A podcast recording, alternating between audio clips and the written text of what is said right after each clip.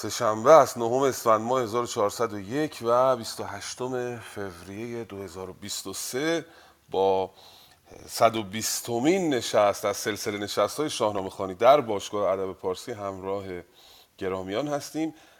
در نشست پیشین از یک کرم صحبت کردیم یک ماجرای غریب و شگفتی که دخترکی در سرزمین کجاران به کار جمعآوری پنبه و رشتن نخ مشغول بود که به شوخی میگه که روی این سیبی که در دستش بوده یه کرمی بوده کرم رو در دست می‌گیره و میگه من به نیت این کرم امروز پنبه جمع می‌کنم. و اون روز دو برابر همیشه پنبه جمع می‌کنه و این رو به فال نیک می‌گیره. همون کرم و همون شگون همون فر کرم باعث میشه که او روز به روز وضعیتش بهتر بشه خودش و پدرش هفتواد و خانوادهش وضعیت بسیار خوبی پیدا می‌کنن. هفتواد به قدرت می‌رسه به شگون این کرم و برای خودش قدم و حشمی به هم می‌زنه و قلعه می‌سازه. این ماجرا به گوش اردشیر بزرگ نخستین پادشاه ساسانی می‌رسد و امروز قراره که جناب اردشیر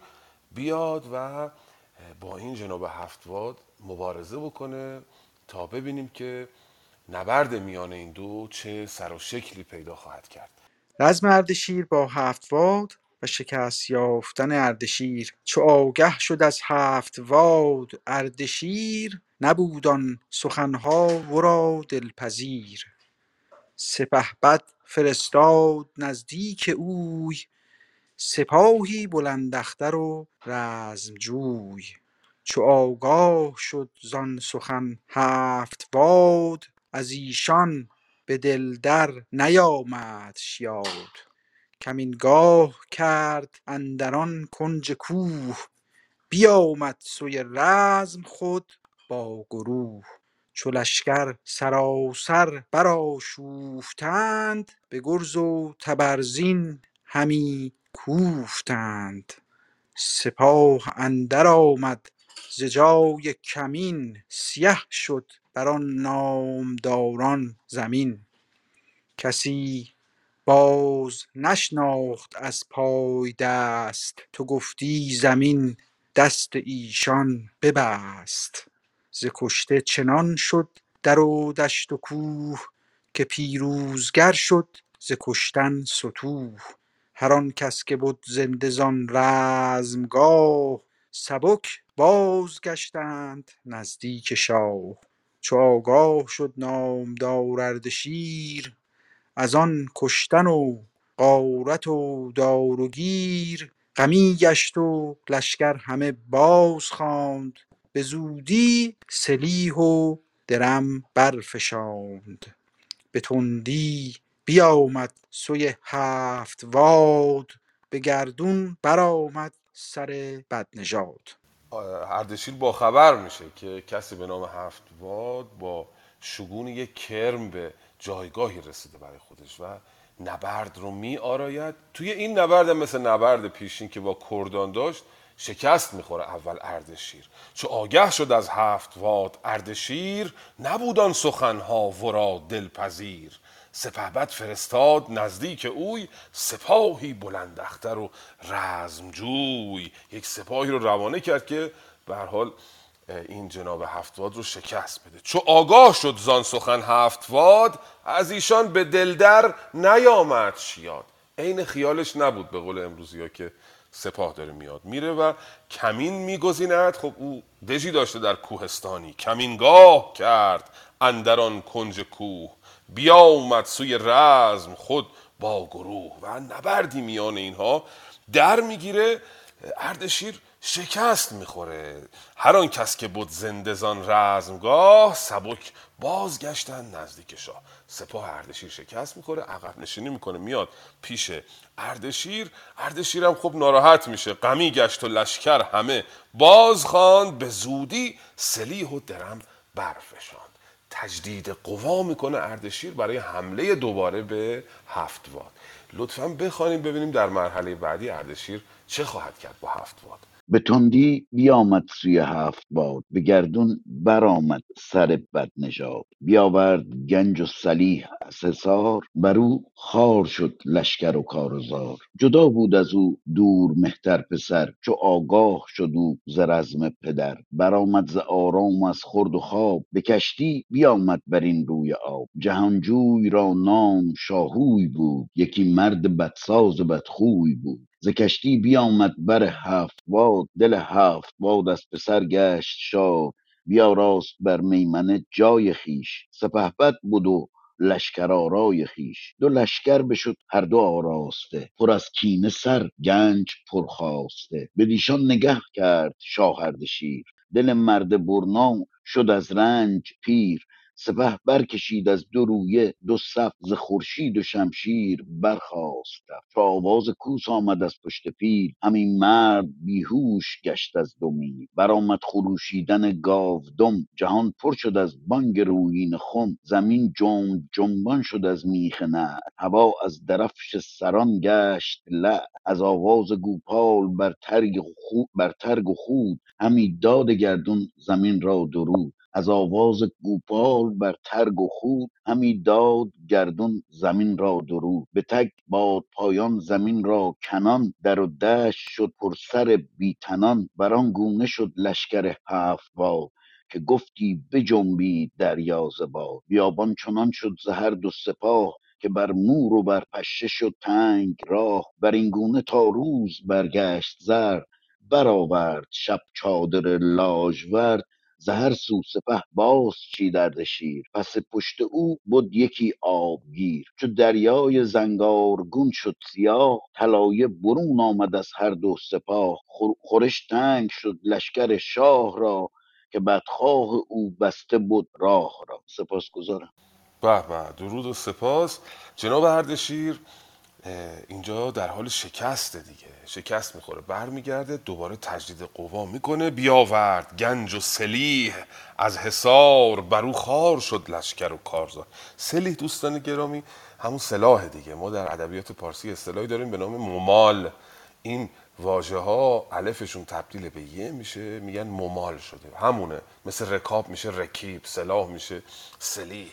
جدا بود از او دور مهتر پسر. جدا بود از او دور مهتر پسر. چو آگاه شد او ز رزم پدر برآمد ز آرام و از خورد و خواب. به کشتی بیامد بر این روی آب. پسر بزرگتره. جناب هفتباد با خبر شد اونجا نبود دور بود. با خبر شد که پدر در حال جنگ او هم آمد اضافه شد به لشکر جناب هفتواد جهانجوی را نام شاهوی بود.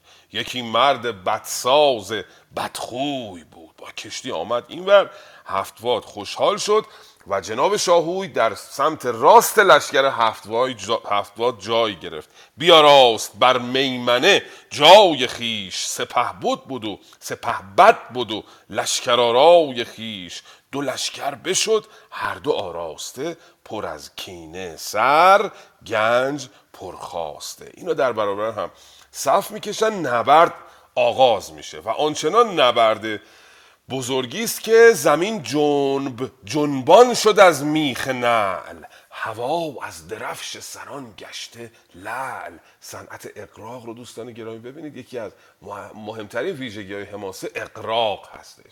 میگه که زمین از میخ این نعل هایی که برش کوبیده می‌شد داشت جنب جنبان می‌شد تکان می‌خورد و هوا لعلگون شده بود سرخ شده بود. از خونی که اینها از درفشی که اینها برف راشته بودن بر هوا درفششون سرخ رنگ بوده. از آواز کوپال بر ترگ و خود همی داد گردون زمین را درود. این ضربه پتکایی که میاد روی خود و روی ترگ این سواران آنچنان سر و صدایی ایجاد کرده بود که انگار آسمون داره تندر می‌زنه داره رعد و برق می‌زنه به اصطلاح.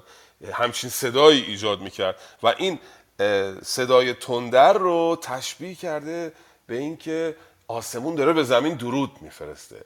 یعنی صدای آسمان این سر و صدای برخورد افزار جنگی با هم دیگه. بیابان چنان شد ز هر دو سپاه که بر مور و بر پشه شد تنگ راه. باز ببینید اینم اقراق دیگه. اینقدر شلوغ بود که مورچه و پشم نمی‌تونستن رد بشن از اونجا. و تا شب این جنگ ادامه داره. بر این گونه تا روز برگشت. زرد برآورد. شب چادر لاجورد شب انسانی انگاشته شده که یک چادر لاجوردی رو میاره و میگسترد روی آسمون. اینو بهش میگن صنعت پرسنیفیکیشن یعنی تشخیص. شب رو شکل یک انسان تصور کرده. و شب شدن و صبح شدن شب شدن و فردوسی به صد زبان توصیف می‌کنه. چو دریای زنگارگون شد سیاه طلایه برون آمد از هر دو سپاه. دریای زنگارگون تیرگی شب رو به دریای بسیار سیاهی تشبیه کرده. دریایی که زنگار بسته سیاه شده. وقتی که شب شد خورش تنگ شد لشکر شاه را که بدخواه او بسته بود.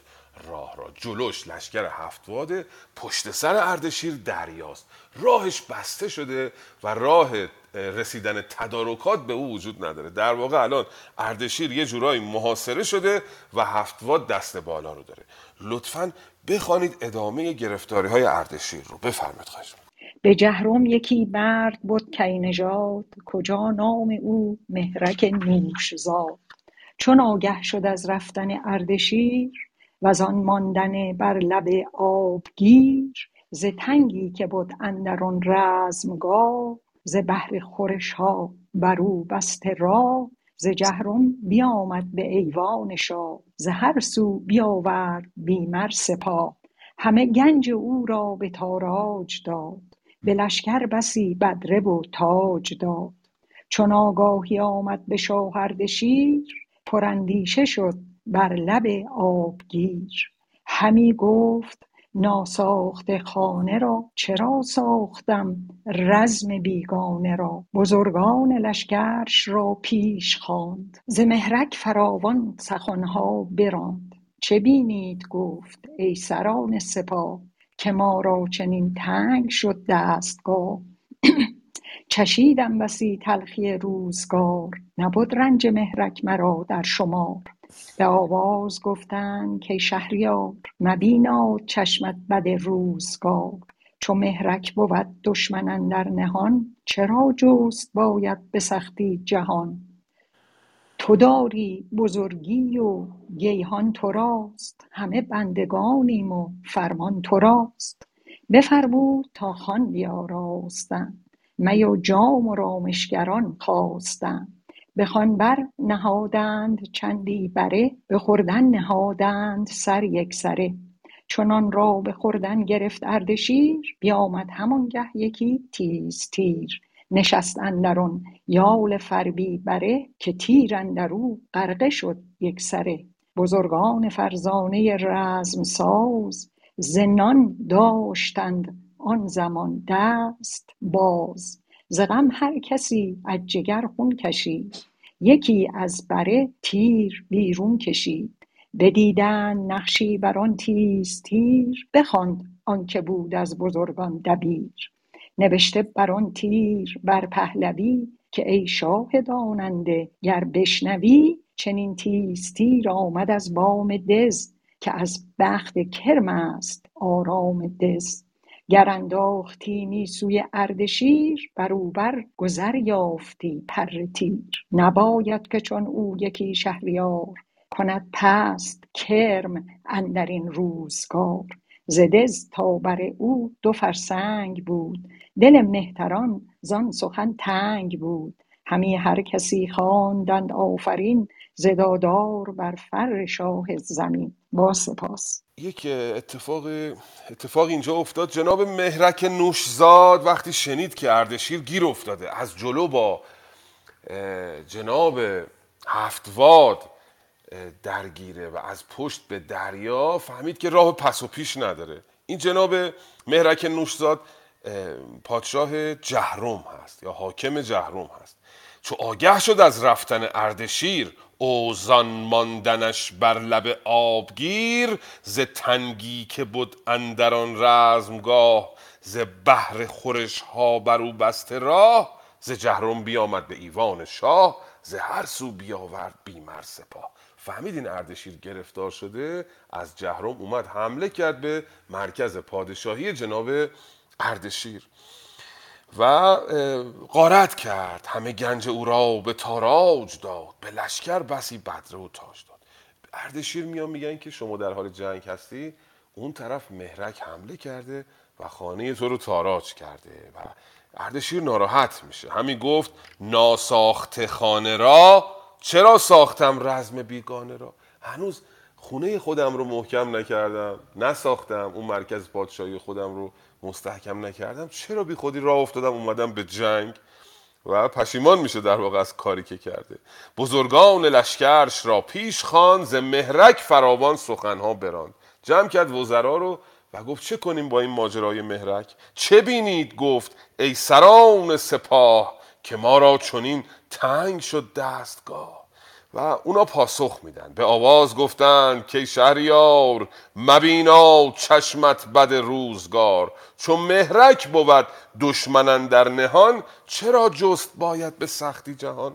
تو داری بزرگی و گیهان تو راست. همه بندگانیم و فرمان تو راست. مهرک در شمار نمی آید باید خوشحال باشی که دشمنی مثل مهرک داری.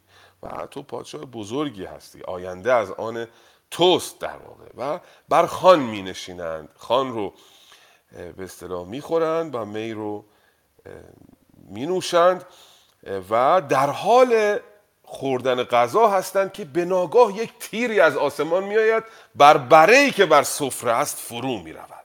نشستند در آن پاک فربه بره که اندر او غرقه شد یک سر. تیر کامل داخل این بره ای شد که بر سفره اردشیر بود. ز غم هر کسی از جگر خون کشید. یکی از بره تیر بیرون کشید. یکی از این بزرگان تیر رو گرفت از این بره ای که روی سفره بود آورد بیرون و نگاه کردن روی این تیر دیدن یه چیزی نوشته. نوشته بر آن تیر بود پهلوی. که ای شاه داننده گر بشنوی چون این تیز تیر آمد از بام دز که از بخت کرم است آرام دز. گر انداختیمی سوی اردشیر کند پست که ببخشید گر انداختیمی سوی اردشیر نبشته همی خواند از چوب تیر. نباید که چون او یکی شهریار کند پست کرم اون ببخشید تیر نوشته شده که این تیر از جانب دز کرم هفتواد آمده و اگر این رو به اردشیر می‌زدیم روزگارش سیاه می‌شد. و این اختاری است بابت اینکه تو بدانی که تو در این اندازه ای نیستی که بخوای این کرم باشگون رو از بین ببری. حالا لطفا بخوانید ببینید اردشیر چه واکنشی نسبت به پرتاب این تیر نشان خواهد داد. بفرمایید خواهش پراندیشه بود آن شب از کرمشاه. چو بنشست خورشید بر جای ما. سپه برگرفت از لب آبگیر. سوی پارس آمد دمان اردشیر پس لشکر او بیامد سپاه. ز هر سو گرفتند بر شاه را. بکشتند هر کس که بود نامدار. همی تاخت با ویژگان شهریار. خروش آمد از پس که ای بخت کرم ز رخشنده باز سر تخت کرم. همی هر کسی گفت که این است شگفت از این هرگز اندازه نتوان گرفت. بیامد گریزان و دل پر نهیب همی تاختند در فراز و نشیب. یکی شارستان دید جایی بزرگ از آن سو براندند گردان چو گرگ چو تنگ اندر آمد یکی خانه دید به در بر دو برنای بیگانه دید. ببردند بر ببودند بر در زمانی به پای بپرسید از او این دو پاکیز رای که بیگه چنین از کجا رفته اید که با گرد راهی دعا شفته اید بدو گفت از این سو گذشت و زو باز ماندیم بر خیر خیر که بگریخته از کرم و از هفت واد و زان بی هنر لشکر بد نژاد بجستندش از جای هر دو جوان پر از درد گشتند تیر روان. فرود آوریدندش از پشت زین بر آن مهتران خواندند آفرین یکی جای خرم بپیراستند پسندیده خانی بیاراستند. نشستند با شاه گردان به خان پرستش گرفتند هر دو جوان. به آواز گفتند که سرفراز غم و شادمانی نماند دراز. نگه کن که ضحاک بیدادگر که آورد از آن تخت شاهی به سر. هم افراسیاب آن بداندیش مرد کز او بود دل شهریاران به درد.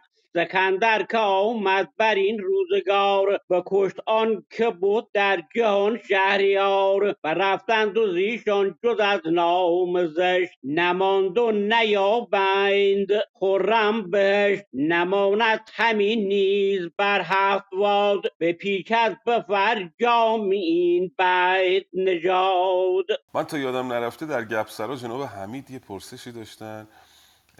گفتن که آیا کرمان به این موضوع ربط داره؟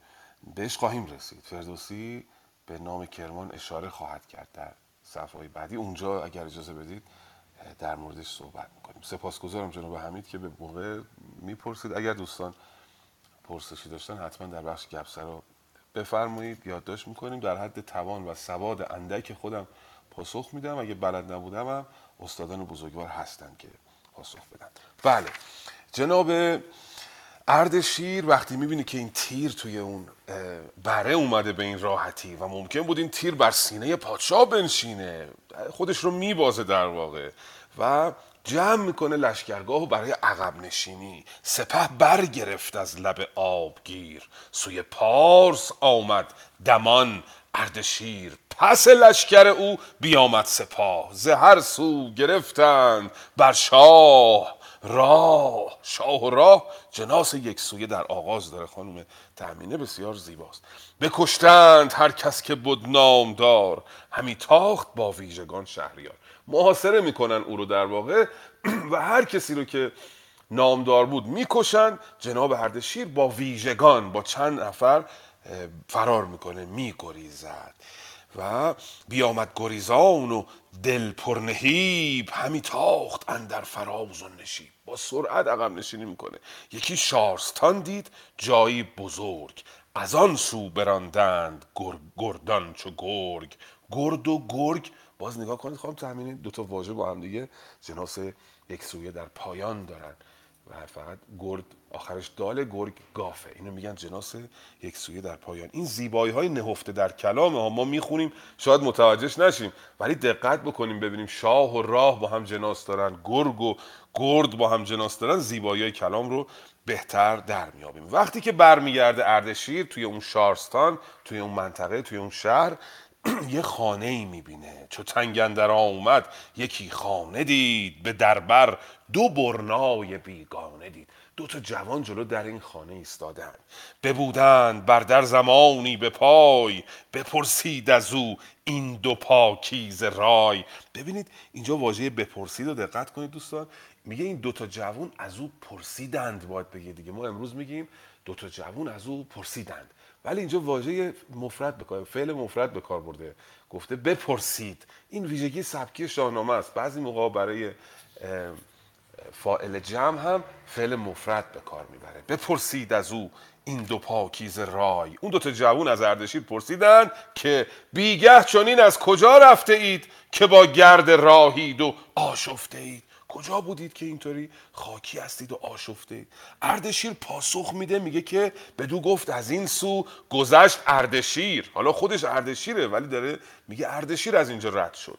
بدو گفت از این سو گذشت اردشیر اوزو باز ماندیم بر خیر خیر که بگریخت از کرم و از هفت واد ازان بی هنر لشکر بد نشاد. به این جوانا میگه اردشیر رفت ما هم دنبال اردشیر داریم عقب نشینی می‌کنیم. اردشیر هم از هفت وات شکست خورده و اوضاع خوبی نداره.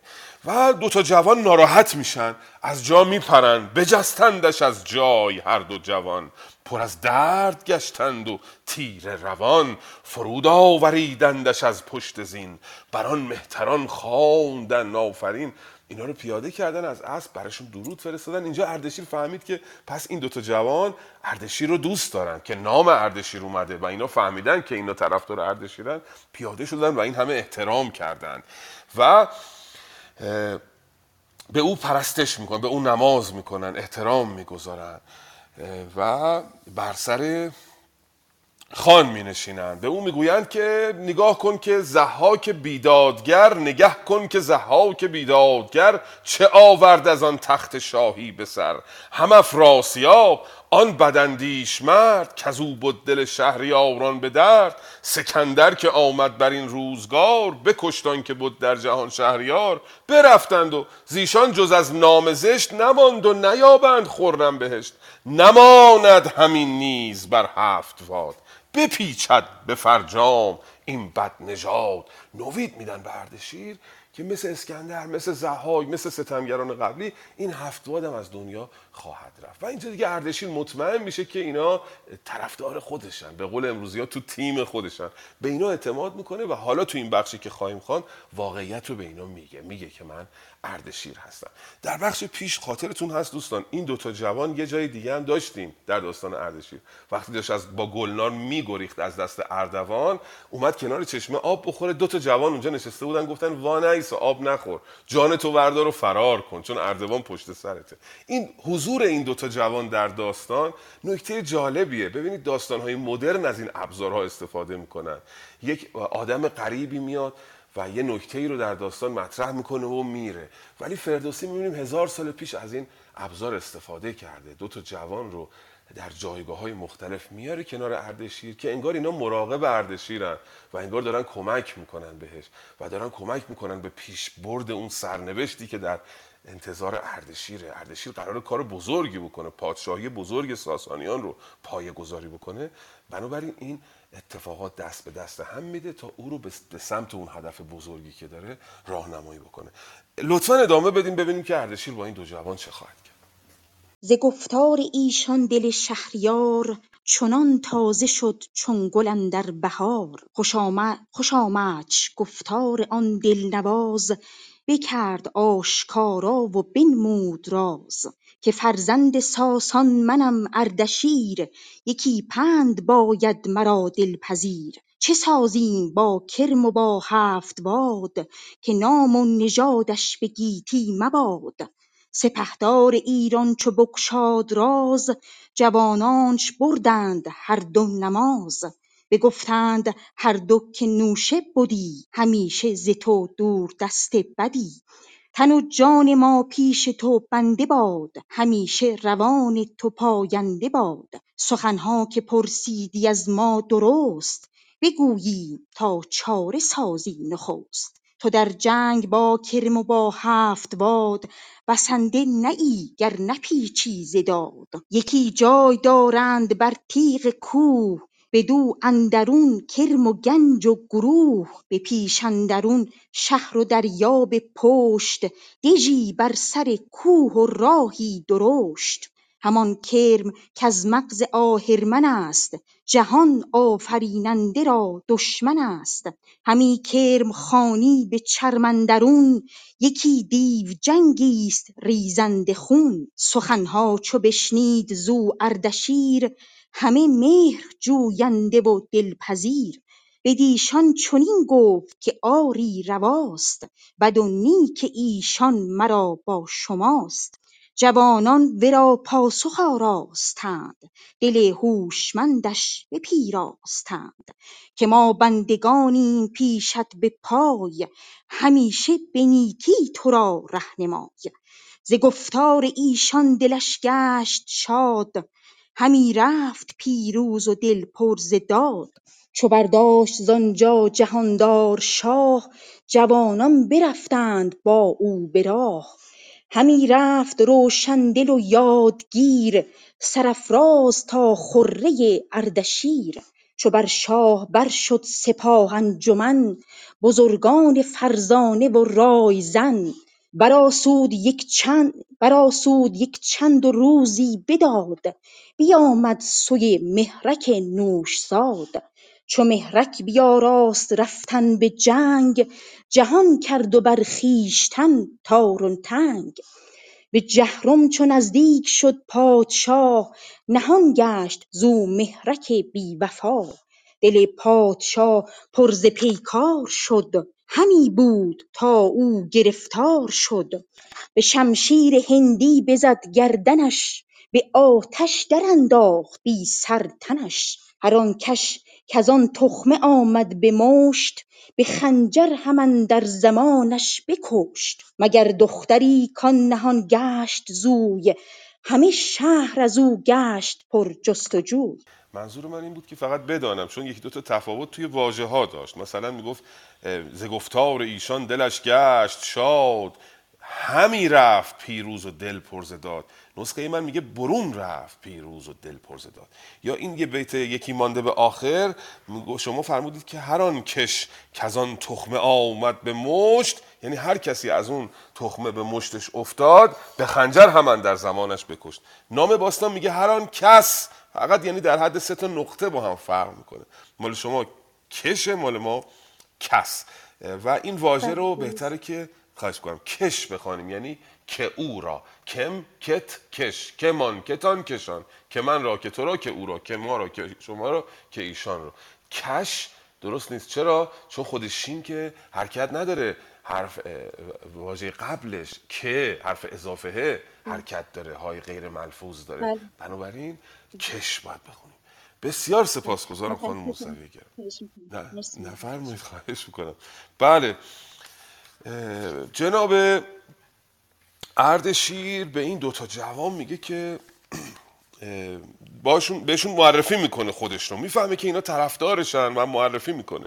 خوش آمدش گفتار آن دل نواز دلش بود پر درد. بگشاد راز. دلش پر بود اردشیر دیگه. شکست خورده بود لشکرش رو از دست داده بود. درد و دل کرد با اینا. راز بگشاد. که فرزند ساسان منم. اردشیر یکی پند باید مرا دلپذیر چه سازیم با کرم و با هفت واد؟ که نام و نژادش به گیتی مباد. یه نفرینی هم تو بیت دوم می‌کنه. چی کار کنم؟ منو راهنمایی کنید. من اردشیرم پسر ساسان. سپهدار ایران چو بگشاد راز جوانانش بردند هر دو نماز. تا فهمیدن اون اردشیر است نماز بردن او رو. بگفتند هر دو که نوشه بدی. نوشه یعنی پایدار جاودان باشی. بدی فعل دعایه به معنی باشی. جاودان باشی. بگفتند هر دو که نوشه بدی همیشه ز تو دور دست بدی. تن و جان ما پیش تو بنده باد. همیشه روان تو پاینده باد. دعا می‌کنن به چه زیبایی برای اردشیر. بعد میگن خب ما تو رو راهنمایی می‌کنیم. تو در جنگ با کرم و با هفتواد بسنده نی گر نپیچی داد. اگه بخوای داد رو رعایت بکنی انصاف رو رعایت بکنی راستش رو بخوای به اصطلاح تو حریف کرم هفتواد نیستی. یکی جای دارند بر تیغ کوه بدو اندرون کرم و گنج و گروه به پیش اندرون شهر و دریا به پشت دزی بر سر کوه و راهی درشت. همان کرم که از مغز آهرمن است جهان آفریننده را دشمن است. همی کرم خواهی به چرمندرون یکی دیو جنگی است ریزنده خون. او ظاهرش مثل کرمه ولی یه دیویست. اردشیر صحبت های اینا رو میشنوه میپذیره و قبول اردشیر بسیار پندپذیره. در بخش های پیشین هم دیدیم که هر پندی که او رو می‌کردن میپذیرفت. این ویژگی یه پادشاه فهمیده است که پند رو میپذیره. داستان کاووس خاطرتون هست. هر چی او رو نصیحت می‌کردن به مازندران مرو می‌رفت. بزرگی می‌کرد. به مشورت رو بر نمیتابید. ولی اردشیر چنین نیست. میپذیره. سخنها چو بشنید از او اردشیر. همه مهر جوینده و دلپذیر. به دیشان چنین گفت کاری رواست. بد و نیک ایشان مرا با شماست. یعنی بد و نیکی که اونا می‌خوان با من بکنن شما ازش مطلعید. و دارید درست منو راهنمایی می‌کنید. جوانان ورا پاسخ آراستند دل هوشمندش بپیراستند. میپذیره و بر میگرده دیگه. نمیره دوباره به جنگ. ادامه نمیده فعلا. برمیگرده یک تصمیم درست و حسابی در واقع بگیره. برمیگرده به شهر و می‌بینه که مهرک توی شهر خودشه. با مهرک نبرد می‌کنه. همونجوری که پیش بینی کرده بود مهرک برای او دشمن مهمی نیست. چون مهرک بیاراست رفتن به جنگ جهان کرد بر خویشتن تار و تنگ. جهان بر مهرک تار و تنگ شد و گریخت از پیش اردشیر رفت به جهرم. به جهرم چون نزدیک شد پادشاه نهان گشت از اون مهرک بی وفا مهرک هم دیگه عددی به قول امروزی ها نیست قایم شد از دست جناب اردشیر پنهان شد. دل پادشاه پرز پیکار شد همی بود تا او گرفتار شد. به شمشیر هندی بزد گردنش به آتش در انداخت بی سرتنش هر آن کس که از آن تخمه آمد به مشت به خنجر همان در زمانش بکشت. کل طایفه مهرک رو کشت مگر دختری کان نهان گشت از اوی. همه شهر زو شد پر از جست و جوی. یه دختر مهرک داشت اونو پیدا نکرد. اینجا این یه بیتو داشته باشید دختر مهرک رو که پنهان شده. بعدا با دختر مهرک زیاد کار داریم. در بخشای بعدی در داستانهای بعدی این دختر بسیار نقش مهمی خواهد داشت. خاطرتون باشه این بیت رو تا بعد. بخش بعدی کشتن اردشیر کرم هفتواد رو. هستیم در خدمتتون. با درود بر استاد ملکی جناب امید نیک و همه دوستان عزیز. از آن جایگه شد سوی جنگ کرم سپاهش همه کرده آهنگ کرم. بیاورد لشکر ده و دو هزار جهاندیده و کار کرده سوار. پراگنده لشکر چو شد همگروه بیاوردشان تا میان دو کوه. یکی مرد بد نام او شهرگیر. خردمند و سالار شاه اردشیر چنین گفت پس شاه با پهلوان که ایدر همی باش روشن روان شب و روز کرده طلایه به پای سواران با دانش و رهنمای. همان دیدبان دار و هم پاسبان نگهبان لشکر به روز و شبان. من اکنون بسازم یکی کیمیا چو اسفندیار آنکه بودم نیا اگر دیدبان دود بیند به روز. شب آتش چو خورشید گیتی فروز بدانید کآمد به سر کار کرم. گذشت اختر و روز بازار کرم. گزین کرد از آن مهتران هفت مرد. دلیران و شیران روز نبرد. هر آن کس که بودی هم آواز اوی نگفتی به باد هوا راز اوی. بسی گوهر از گنج بگزید نیز ز دیبا و دینار و هر گونه چیز. به چشم خرد چیز ناچیز کرد. دو صندوق پر و ارزیز کرد. یکی دیگ رویین به بار اندرون که استاد بود او به کار اندرون. چو از بردنی جامه ها کرد راست. ز سالار آخور خری ده بخواست. چو خربندگان جامه های گلیم بپوشید و بارش همه زر و سیم. همی شد خلیده دل و راه جوی ز لشکر سوی دژ نهادند روی. همان روستایی دو مرد جوان که بودند روزی ورا میزبان از آن انجمن برد با خویشتن. که هم دوست بودند و هم رای زن چو از راه نزدیک آن دژ شدند ببودند بر کوه و دم برزدند پرستنده کرم بد شصت مرد نپرداختی یک تن از کار کرد. نگه کرد یک تن به آواز گفت که صندوق را چیست اندر نهفت؟ چنین داد پاسخ بدو شهریار. که هر گونه ای چیز دارم به بار ز پیرایه و جامه و سیم و زر ز دینار و دیبا و خز و گهر که بازارگانی خراسانیم به رنج اندرون بی تن بسی خواسته کردم از بخت کرم کنون آمدم شاد تا تخت کرم. اگر بر پرستش فزایم رواست که از بخت او کار من گشت راست. پرستنده کرم بگشاد راز همانگه در دز گشاست خر و بار آورد اندر حصار بیاراست کار آن شه نامدار. سر بار بگشاد زود اردشیر ببخشید چیزی که بد ناگزیر. یکی سفره پیش پرستندگان بگسترد و برخاست چون بندگان. ز صندوق بگشاد بند و کلید برآورد و پر کرد جام نبید با تشکر. به به بسیار سپاسگزارم.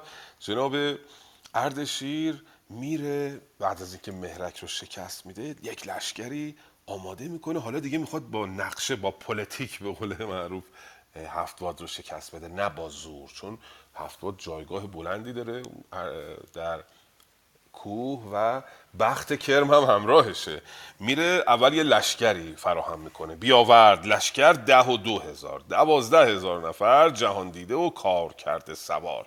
و یک آدمی رو به اسم شهرگیر هم م- اه، مأمور می‌کنه برای اون شهر مراقبت بکنه که اردشیر بره به جنگ. یکی مرد بود نام او شهرگیر خردمند و سالار شاهردشیر. چون این گفت پس شاه با پهلوان که ایدر همی باش روشن روان. شب و روز کرده طلایه به پای سواران با دانش و رهنمای.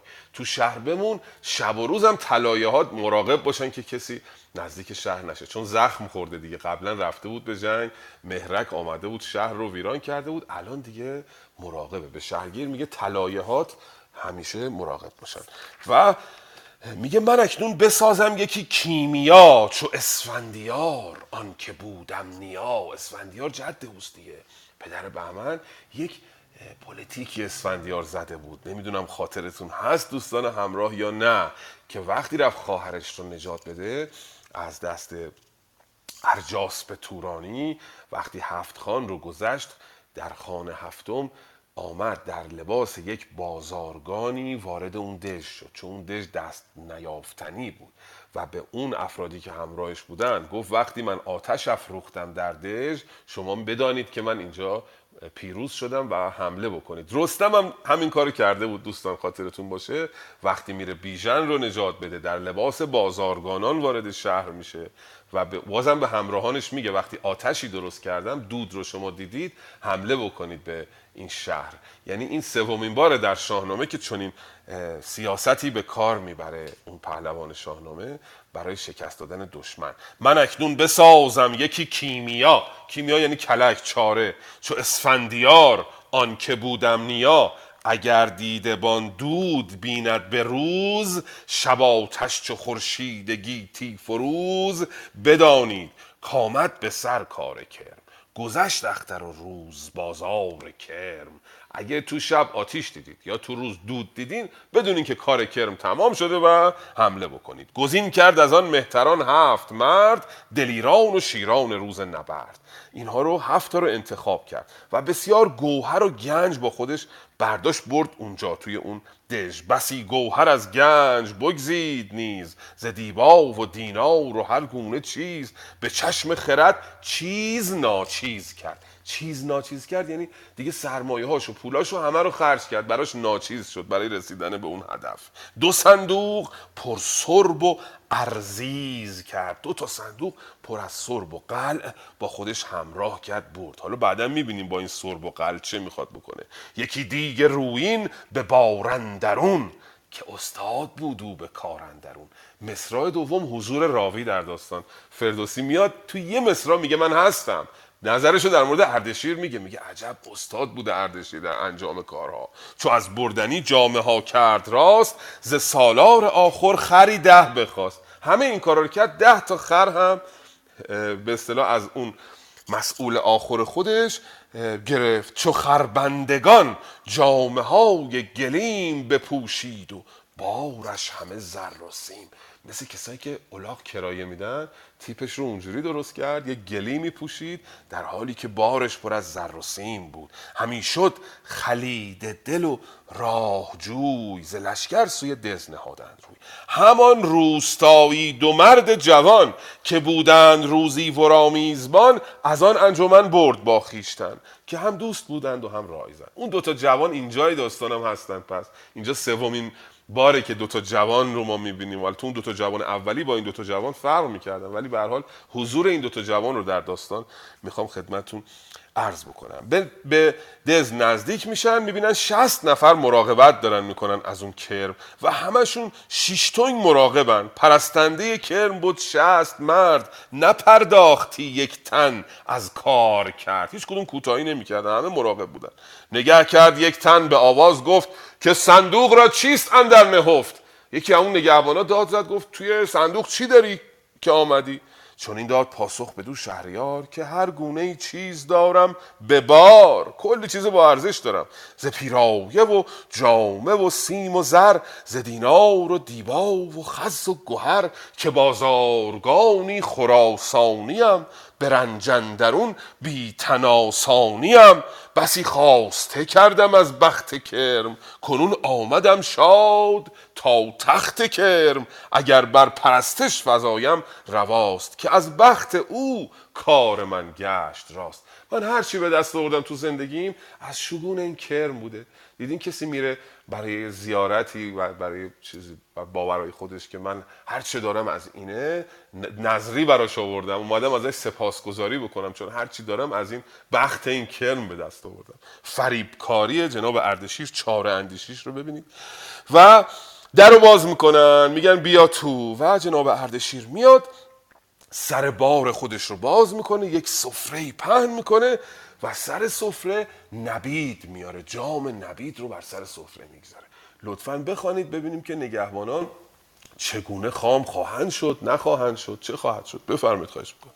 به نام خداوند جان و خرد که آن برتر اندیشه بر نگذرد. یکی سفره پیش پرستندگان بگسترد و برخاست چون بندگان. ز صندوق بگشاد بند و کلید برآورد و پر کرد جام نبید. هر آن کس که زی کرم بردی خورش ز شیر و گرنج آنچه بد پرورش. بپیچید گردن ز جام نبید. که نوبت بدش جای مستی ندید. چو بشنید بر پای جست اردشیر که با من فراوان گرنج است و شیر به دستوری سرپرستان سه روز. مر او را به خوردن منم دلفروز. مگر من شوم در جهان شهره ای مرا باشد از اخترش بهره ای شما می گسارید با من سه روز. چهارم چو خورشید گیتی فروز. برآید یکی کلبه سازم فراخ. سر طاق برتر ز دیوار کاخ. فروشنده ام هم خریدار ارجوی فزاید مرا نزد کرم آب روی.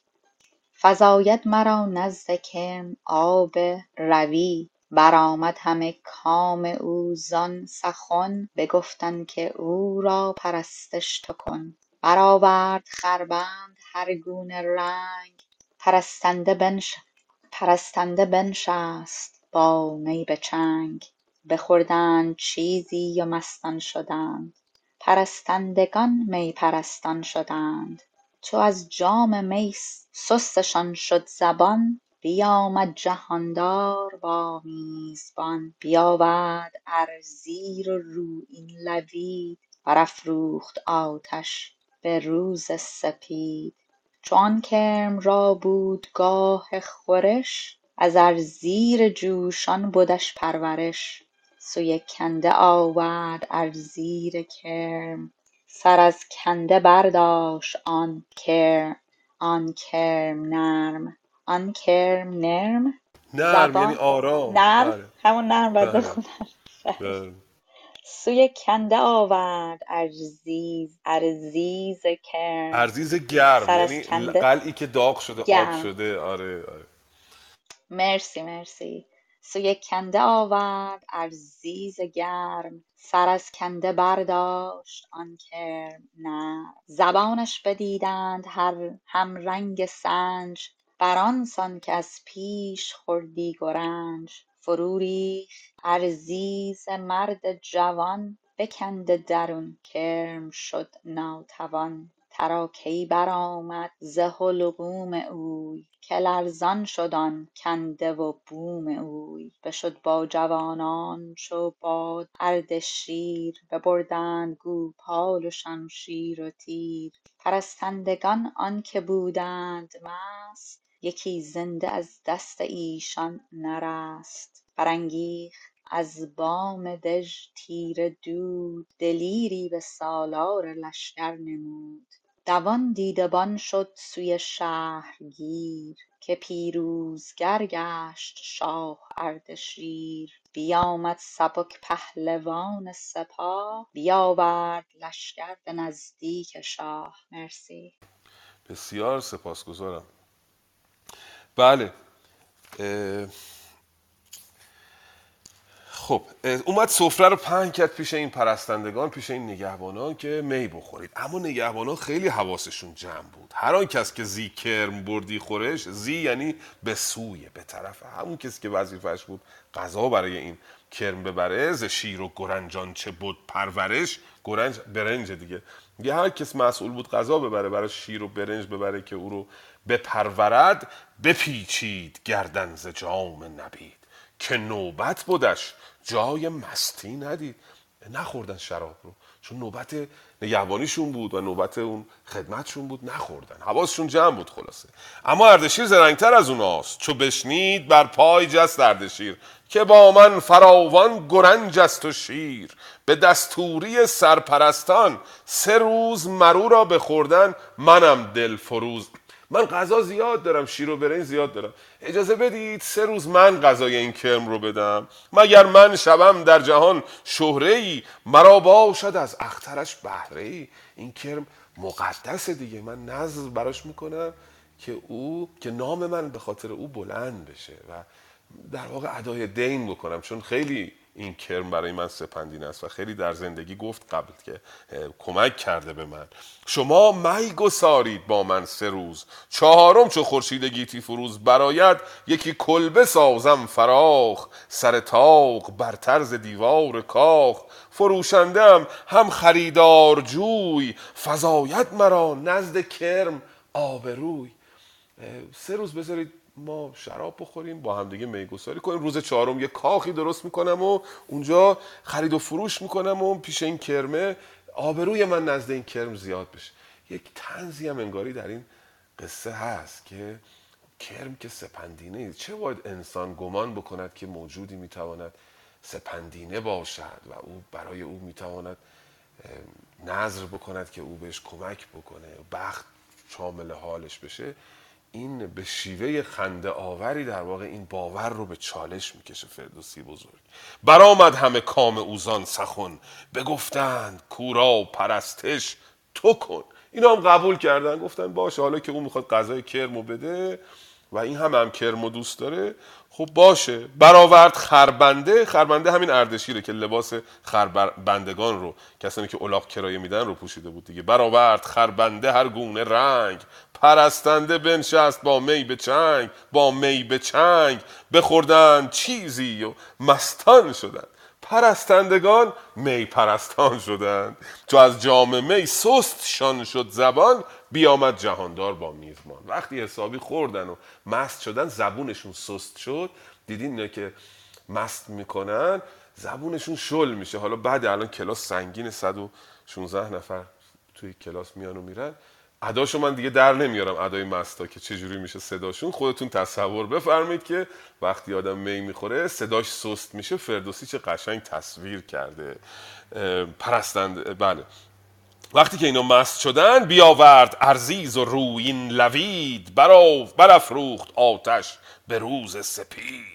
ارزیز رو اون قلع رو آورد ریخت توی یه دیگ روی از جنس روی و آتش درست کرد. اینو گذاشت روی آتش. چون آن کرم را بود گاه خورش از ارزیز جوشان بودش پرورش. امروز به جای نهار قراره که قلع داغ بریزه تو حلق این کرم بیچاره. سوی کنده آورد ارزیز گرم. سر از کنده برداشت آن کرم. نرم. کرمه فکر کرد غذاش اومده سرش آروم بلند کرد. زبانش بدیدند. هم رنگ سنج. سنج رو دیدیم تو این دستجات عزادارین. زرد رنگ دیگه. زبونش شکل اون زرد بود این کرمه. زبانش بدیدند. هم رنگ سنج. بران سان که از پیش خوردی گرنج. چون بیشتر برنج خورده بود زبونش زرد شده بود. آدم من گفتم پریشب خواب این کرمه رو دیدم اینقدر اینا رو خوندم. بعدم میاد از کرم. فرو ریخت ارزیز مرد جوان به کنده درون کرم شد ناتوان. این به که بهش غذا بده این قلع رو خالی کرد توی جایگاه این کرمه. تراکی برآمد ز حلقوم اوی که لرزان شد آن کنده و بوم اوی. تراک صدای شکستنه. اینا رو بهش میگن ناماوا. یعنی اینکه بیشترم پیشترم دیدیم. مثلا می‌گفت جرنگیدن صدای برخورد اسلحه رو با هم شمشیر رو با هم میگه جرنگیدن. یا چاک چاک شعرم صدای چاک چاک زخم شلاق است. یعنی اینکه اون صدای حرکت تازیانه رو در هوا با چاک صدای حرکت صدای چاک میده دیگه. اون رو باش یه واژه ساختن میگن چاک چاک. این مصرع آخری از خودمه.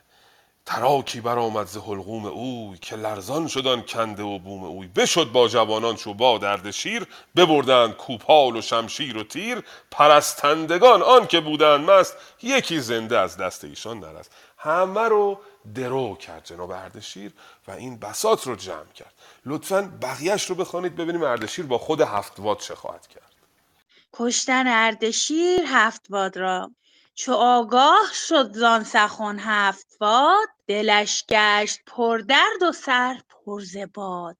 بیامد که دز را کند خواستار بر آن باره بر شد دمان شهریار. بکوشید چندی نیامدش سود که بر باره دز پی شیر بود. وزان روی لشکر بیامد چو کوه بماندند با داغ و درد آن چنین گفت از آن باره شاه اردشیر که نزدیک جنگ آی ای شهرگیر که گر گم شود زین میان هفتواد نماند به جنگ تو جز رنج و باد. که من کرم را دادم ار زیر گرم شد آن دولت تیز امروز نرم. شنیدند آن همه لشکر آواز شاه.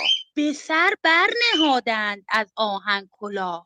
وزان دل گرفتند ایرانیان. ببستند با درد کین را میان.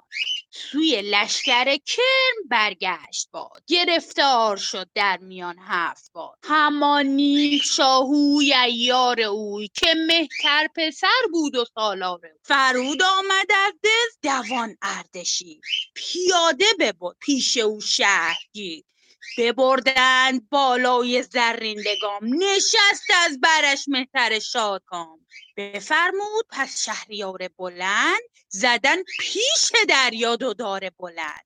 دو بدخواه را زنده بردار کرد. دل دشمن از خواب بیدار کرد. بیامد ز قلب سپاه سپه شهرگیر بکشت آن دو تن را به باران تیر. به تاراج دادان همه خواسته. شد از خواست لشکر آراده. به دز هر چه بود از کران تا کران فرود آوریدند فرمانبران. به گرد اندرش آتش اندر زدند. همه موبدان پیش شاه آمدند. بکرد اندر آن کشور آتشکده بدو تازه شد مهرگان و سده سپرد آن زمان کشور و تاج و تخت بدان میزبانان بیداربخت از آن جایگه رفت پیروز و شاد. بگسترد بر کشور پارس داد. چو آسوده برگشت مرد و ستور بیاورد لشکر سوی شهر گور. به کرمان فرستاد چندی سپاه. یکی مرد شایسته تاج و گاه. از آن جایگه شد سوی تیسفون سر بخت بدخواه کرده نگون. چنین است رسم جهان جهان همه راز خویش از تو دارد نهان. نسازد تو ناچار با او بساز. که روزی نشیب است و روزی فراز. این قلع رو در گلوی این هفت وات هم با خبر شد که چون این بلایی سر این جناب کرم آمده بیامد که دز را کند خواستار بر آن باره بر شد دمان شهریار. بکشید چندی. نیامد سود که بر باره دز پی شیر بود. ازان سوی لشکر بیامد چو کوه بماندند با داغ و دردان گروه. چون این گفت از آن باره شاه اردشیر که نزدیک جنگ آی ای شهرگیر. اردشیر اون بالاست هفتواد که فهمیده کرم مرده می‌خواد بیاد دست پیدا بکنه به دژ خودش اما از اون بالا دستور میده جناب اردشیر به اون شهرگیر که مسئول کرده بود او رو که نگهبان شهر باشه دستور رو به اون میرسونه که بیا کمک بکن که گر گم شود زین میان هفت واد نماند به چنگ تو جز رنج و باد. اگه هفت واد فرار بکنه باد در دست ما خواهد ماند. که من کرم را دادم ارزیز گرم شدان دولت تیز. امروز نرم. دولت تیز امروز نرم شد. یعنی اینکه دیگه مشکلاتمون حل شد. شنیدان همه لشکر آواز شاه به سر برنهادند از آهن کلاه. لشکرم فهمیدن که صدای شاه رو شنیدن و فهمیدن که کرم کشته شده کلاه خود رو گذاشتن و رفتن برای جنگیدن. سوی لشکر کرم برگشت باد. گرفتار شد در میان هفت واد. اینجا باز نیروهای طبیعی هم به کمک آنچه که باید بشود می آید باد به طرف لشکر هفتواد میاد و هفتواد گرفتار میشه. همان نیز شاهوی ایار اوی که مهتر پسر بود و سالار اوی پسرش هم گرفتار میشه. اردشیرم از بالا میاد پایین دو تا دار به اصطلاح برمی فرازد دو بدخواه را زنده بردار کرد. دل دشمن از خواب بیدار کرد. بیامد ز قلب سپه شهرگیر بکشتان دو تن را به باران تیر. دارای قدیم مثل الان نبوده که این دارای الان میفته روی گردن همون موقع میکشتشون.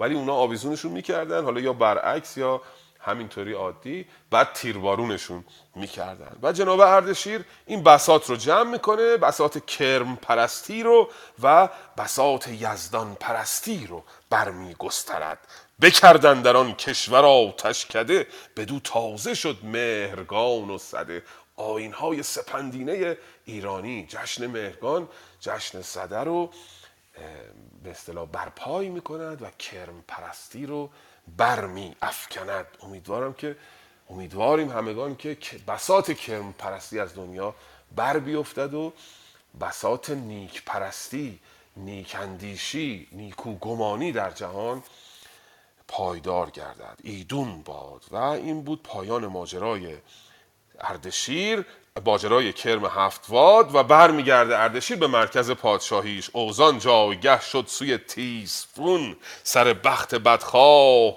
کرده نگون. چنین است. اینجا دوباره فردوسی پاشو می‌ذاره وسط. حکمت میگه. دو تا بیت حکمت. همیشه فردوسی این کارو می‌کنه. راوی است که همواره هم همراه مخاطبه. رها نمی‌کنه مخاطب رو. و شما حس می‌کنید فردوسی نشسته در میان داستان و دائم حضور داره. میاد جلو و میره عقب. دو تا بیت میگه و میره کنار. چون این است رسم جهان جهان. بازی فردوسی رو ببینید با واژه جهان. جهان دومی به معنای جهنده است. جهان جهان دیگه. از دست آدم میپره. و بین این دوتا واژه جناس تام هست خانم دکتر تهمینه. چون این است رسم جهان جهان. همی راز خیش از تو دارد نهان. نسازد تو ناچار با او بساز. که روزی نشیب است و روزی فراز. پادشاهی ساسانیان رو خواهیم خواند. اردشیر بر تخت خواهد نشست. تاجگذاری خواهد کرد. اون موضوع کرمان افتاد از قلم. من نمی‌دانم کدام بیت بود که من نخواندم. دیگه اینجا به ناچار خودم توضیح میدم. یه جایی اشاره کرده بود فردوسی به کرمان. فردوسی از این بازی ها با واژه ها زیاد می‌کنه. پیشتر دیدیم مثلا در مورد دستان پدر رستم. میگه که چون سام پدر بزرگ او با او چاره و دستان ورزید لقب زال رو گذاشتن دستان. یا پیشتر مثلا در مورد سلم و تور خاطرتون هست. میگفتش که سلم چون تسلیم شد به اون اجدها فریدون خودش رو به شکل اجدها در آورد سلم چون تسلیم شد اسمشو گذاشتن سلم. این یه بازی با واژه ها چون واژه سلم اصلا یه جای, جای دیگه آمده. سرم بوده اصلا سلم نبوده از زبان پهلوی آمده. ولی فردوسی این بازی رو با واژه ها می‌کنه. اینجا هم همین کار کرده. گفته که اون شهری که اینا این اتفاقات توش افتاده اسمش کرمانه به خاطر وجود اون کرم.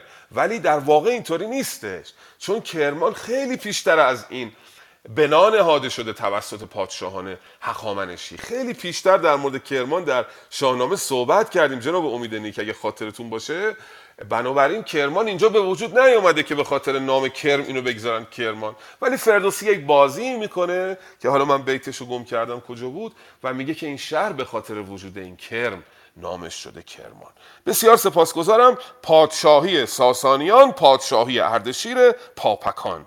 در خدمتتون هست به بغداد بنشست بر تخت آج نهاده به سر بر ز پیروزه تاج. کمر بسته و گرز شاهان به دست بیاراست جایگاه نشست.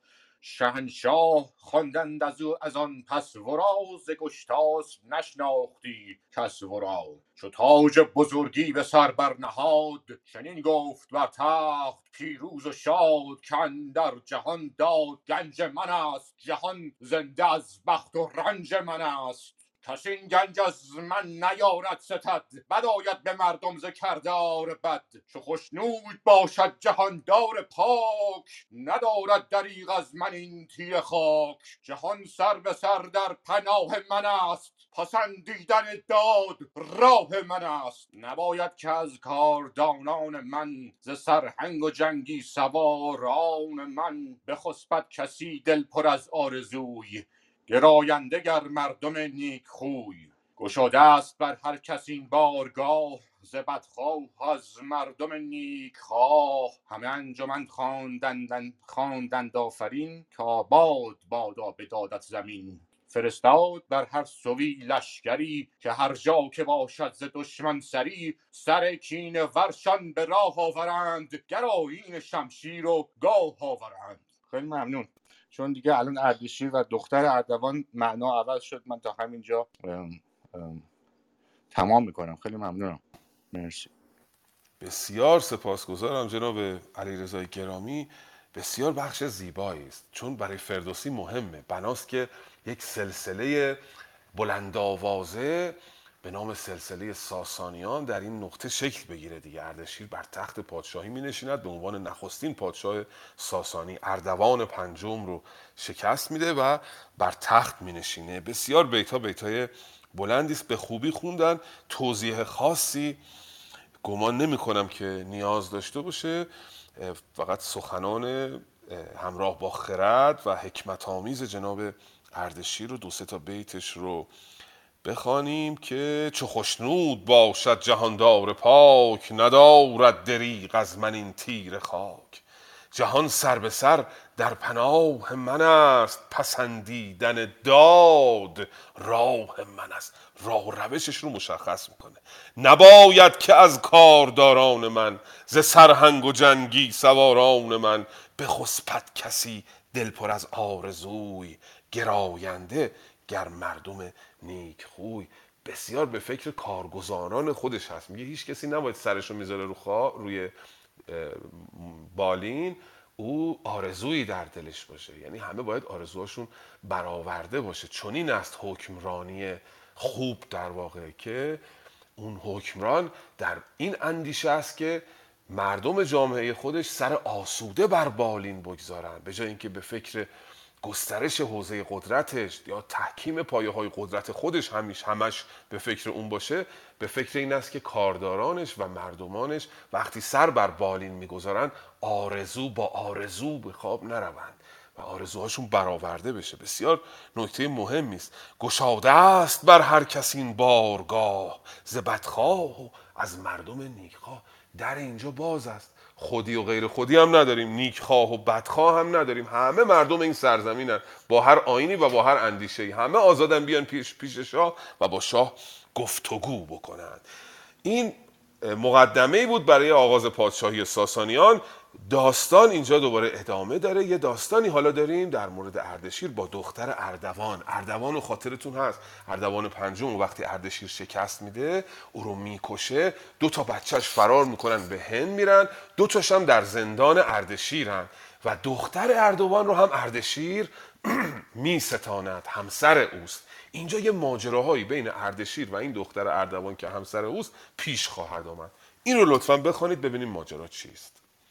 بدانگه که شاه اردوان را بکشت ز خون وی آورد گیتی به مشت. چون او کشته شد دخترش را بخواست بدان تا بگوید که گنجش کجاست. دو فرزند او شد به هندوستان به هر نیک و بد گشته هم داستان. دو ایدر به زندان شاه اندرون دو دیده پر از آب و دل پر ز خون. به هندوستان بود مهتر پسر که بهمن بدی نام آن نامور. فرستاده ای جست با رای و هوش جوانی که دارد به گفتار گوش. چو از پادشاهی ندید ایچ بهر. بدو داد بیگاه یک پاره زهر. بدو گفت رو پیش خواهر بگوی که از دشمن این مهربانی مجوی برادر دو رفته به هندوستان به رنج و بلا گشته هم داستان. دو در بند و زندان شاه اردشیر پدر کشته و خسته دیده به تیر. تو از ما گسسته بدین گونه مهر. پسندد چنین کردگار سپهر چو خواهی که بانوی ایران شوی به گیتی پسند دلیران شوی. هلاهل چنین زهر هندی بگیر به کار آر یک پاره بر اردشیر فرستاده آمد به هنگام شام به دخت گرامی بداد این پیام. ورا جان و دل بر برادر بسوخت به کردار آتش دلش برفروخت ز دارنده بستد گرانمایه زهر.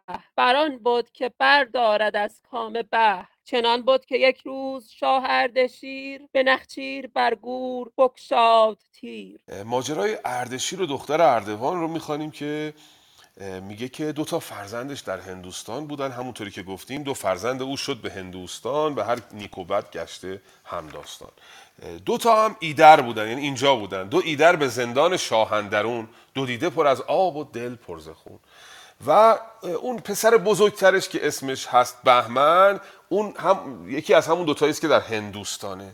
و چو از پادشاهی ندید ایچ بر بدو داد بیگاه یک پاره زهر. یک جوانی رو پیدا می‌کنه وقتی می‌بینه سهمی از قدرت نداره پدرش برکنار شده خانوادهش عرض شود که تار و مار شدن یه جوانی رو پیدا می‌کنه یک زهری میده دست این جوان. بدو گفت رو پیش خواهر بگوی که از دشمن این مهربانی مجوی. برو به خواهرم که زن پادشاهه زن اردشیره بگو که از دشمن مهربانی مخواه. برادر دو رفته به هندوستان به رنج و بلا گشته همداستان دو در بند و زندان شاهردشیر پدر کشته و خسته دیده به تیر. دیدگان ما از تیر اردشیر خسته شده. خسته یعنی مجروح. یعنی تیر اردشیر بر چشم ما نشسته. تو داری با او زندگی می‌کنی؟ تو از ما گسسته بدین گونه مهر پسندد چونین کردگار سپر خدا رو خوش میاد که این همه ما بیچاره شدیم تو داری با اردشیر اونجا زندگی می‌کنی؟ چو خواهی که بانوی ایران شوی؟ بگیتی پسند دل ایران شوی؟ هلاهل چنین زهر هندی بگیر. به کارار یک پاره بر اردشیر. این زهر هلاهل رو از این جوان بگیر و بده به این اردشیر که بخورتش. جناب این خانوم همسر اردشیر دختر اردوان هم دلش برا داداشش میسوزه. ورا جان و دل بر برادر بسوخت. به کردار آتش دلش برفروخت. ز دارنده بستد گران مای زهر. بران بود که بردارد از کام بر بهر خودش رو از کام بستاند. یعنی این زهر رو بده او بخوره خودش بشه بانوی ایران و به حال دوباره پادشاهی اشکانیان ادامه پیدا بکنه. جناب اردشیر الان در این صحنه در شکارگاه هست. و اینجا یه نقشه ای داره این خانومش که زهر رو بهش بده بخوره. لطفا بخوانیم ببینیم آیا این اردشیر این زهر رو خواهد نوشید یا نه. چو بگذشت نیمی ز روز دراز سپهبد ز نخچیرگه گشت باز. سوی دختر اردوان شد ز دمان ماه چهره بشد نزد شاه. بیاورد جامی ز یاقوت زرد. پر از شکر و پست با آب سرد بیامیخت با شکر و پست زهر که بهمن مگر یابد از کام بهر. چو بگرفت شاه اردشیران به دست ز دستش بیفتاد و بشکست پست. شد آن پادشا بچه لرزان ز بیم هم اندر زمان شد دلش به دو نیم. جهاندار زان لرزه شد بدگمان پراندیشه از گردش آسمان بفرمود تا خانگی مرغ چار پرستنده آرد بر شهریار چو آن مرغ بر پست بگذاشتند گمانی همی خیره پنداشتند همانگاه مرغ آن بخورد و بمرد. گمان بردن از راه نیکی ببرد. بفرمود تا موبد و کدخدای بیامد بر خسرو پاک رای. خب این زهر رو میارن میدن به دست شاه. اه، و بیاور جامی ز یاقوت زرد پر از شکر و پست با آب سرد. پست برهان قاطع میگه که یک خوراکی است که گندم و جو و نخود آن را بریان کرده باشند. به حال یک خوراکی است. این زهر رو با شکر و پست می آمیزد و به دست او می‌دهد. چو بگرفت شاه اردشیران به دست ز دستش بیفتاد و بشکست پست. از دستش افتاد شکست. شد آن پادشاهزاده لرزان ز بیم. همان در زمان شد دلش بر دو نیم پادشاهان در شاهنامه از فر ایزدی از پشتیبانی خداوند برخوردارن و اون موقع که نباید بمیرن نمیمیرن. وقتی که این کاسه از دستش میفته مشکوک میشه. میگه چه شد که این کاسه از دستم افتاد؟ بفرمود تا خانگی مرغ چار پرستنده آورد بر شهریار. چهار تا مرغ آوردن. چو آن مرغ بر پست بگذاشتند گمانی همی خیره پنداشتند. همانگاه مرغان بخورد و بمرد گمان بردن از راه نیکی ببرد. اول فکر کردن که گمانی رو خیره پنداشتن. یعنی فکری که کرده بودن شکی که کرده بودن گفتن این علکیه. امتحان می‌کنیم. مرغا رو که گذاشتن مرغا اینو خوردن دیگه زنشون به یقین تبدیل شد. گمان بردن از راه نیکی ببرد. فهمیدن که این کاری که اون خانوم کرده و این ظرف رو آورده برای اردشیر از راه نیکی نبوده. نیت بدی داشته می‌خواسته بهش زهر بده. و اردشیر هم عصبانی میشه. بفرمود تا موبد کت خدای بیامد بر خسرو پاکرای ز دستور ایران بپرسید شاه که بدخواه را برنشانی به گاه شود در نوازش بران گونه مست که بیهوده یازد به جان برآورده را. چه سازیم درمان خود کرده را؟ کسی رو اینجوری بر می‌کشی بعد می‌خواد جون تو رو باش چیکار کنیم جناب وزیر؟ لطفا بخوانید ببینیم نظر وزیر و شاه چیست در مورد این دختر اردوان. چنین داد پاسخ که مهتر پرست چو یازد به جان جهاندار دست. سرش بر گنه بر بباید برید کسی پند گوید نباید شنید. بفرمود که از دختر اردوان تنی کن که هرگز نبیند روان. بشد موبد و پیش او دخت شاه همی رفت لرزان لرزان و دل پرگناه. به موبد چنین گفت کای دختر کای پرخرد مرا و تو را روز و هم بگذرد. اگر کشت خواهی مرا ناگزیر اگر کشت خواهی مرا ناگزیر یکی کودکی دارم از اردشیر اگر من سزایم به خون ریختن ز دار بلند اندر آویختن چو این گردد از پاک مادر جدا. بکن هر چه فرمان دهد پادشاه. ز باز شد موبد تیز. ویر بگفت آنچه بشنید با اردشیر بدو گفت زو نیز مشنو سخن کمندار و پادفره او بکن. درود بر شما. بسیار سپاسگزارم جناب آریان با اون صدای بسیار زیبا و دلنشین و گرمتون. این آخرا که می‌رسیم دیگه کوتاه کوتاه می‌خونیم که بتونیم وقت رو جمع و جور بکنیم. خیلی سپاسگزارم وقتی که می‌بینن که این دختر خیانت کرده دستور میده به وزیرش و از اون می‌پرسه که ما چه باید بکنیم با چنین کسی؟ که این همه نیکویی بهش کردیم او به جان ما دست یازیده. چون این داد پاسخ که مهتر پرست چو یازد به جان جهاندار دست. سرش بر گنهبر بباید برید. کسی پند گوید نباید شنید. وزیرم میگه که کسی که این کارو کرده باید بکشی سرش رو ببری. و هر کسی هم پایمردی کرد واژه پایمردی به معنی شفاعته. هر کسی اومد سفارش کرد گفت این اینو نکشید. نباید گوش گوش بکنی. و اردشیرم دستور کشتن میده. بفرمود که از دختر اردوان تنی کن که هرگز نبیند روان. او رو تبدیل به جسم بیروان کن یعنی بکشش. بشد موبد و پیش او دخت شاه. همی رفت لرزان و دل پرگناه. به موبد چنین گفت که ای پرخرد مرا و تو را روز هم بگذرد. اگر کشت خواهی مرا ناگزیر یکی کودکی دارم از اردشیر اگر من سزایم به خون ریختن ز دار بلند اندر آویختن. چو این گردد از پاک مادر جدا بکن هرچه فرمان دهد پادشاه. به موبد میگه که من کودکی در نهان دارم. تو اجازه بده من این کودک رو به دنیا بیارم. بعد منو بردار کن. زره باز شد موبد تیز ویر. ویر یعنی هوش تیز هوش. به گفتان چه بشنید؟ با اردشیر. موبد اومد به شاه گفتش که این همسر شما یه کودکی داره. اما اردشیر به دو گفت زو نیز مشنو سخن. کمندار و پادفره او بکن. پادفره یعنی مجازات مکافات. یه کمندی بیار او رو به دار بکش. هیچ هم برات اهمیت نداشته باشه که او بچه دارد.